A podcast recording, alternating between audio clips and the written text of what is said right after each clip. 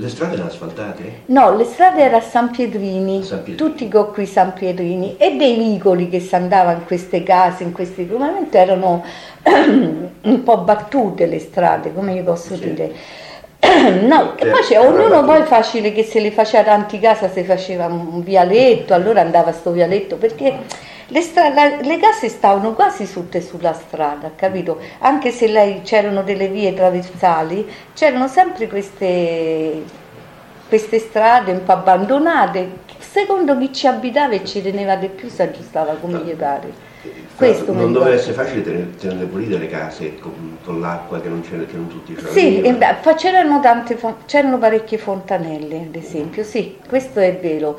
E dunque, ogni, diciamo, ogni grumbamento, per esempio qui ce n'era una dove abitavo io, un'altra che ancora c'è, più su un'altra, poi c'era eh, la fontana che adesso hanno fatto, dopo hanno fatto la Casa del Popolo, c'era la fontana pubblica.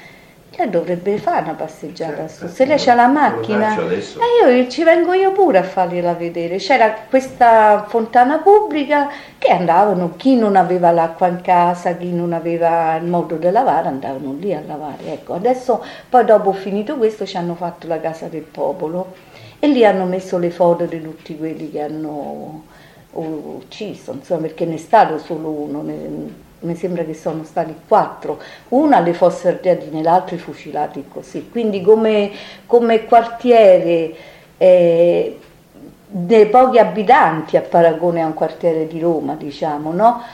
E, insomma, l'hanno pagata cara, ecco, questo fatto di questa guerra.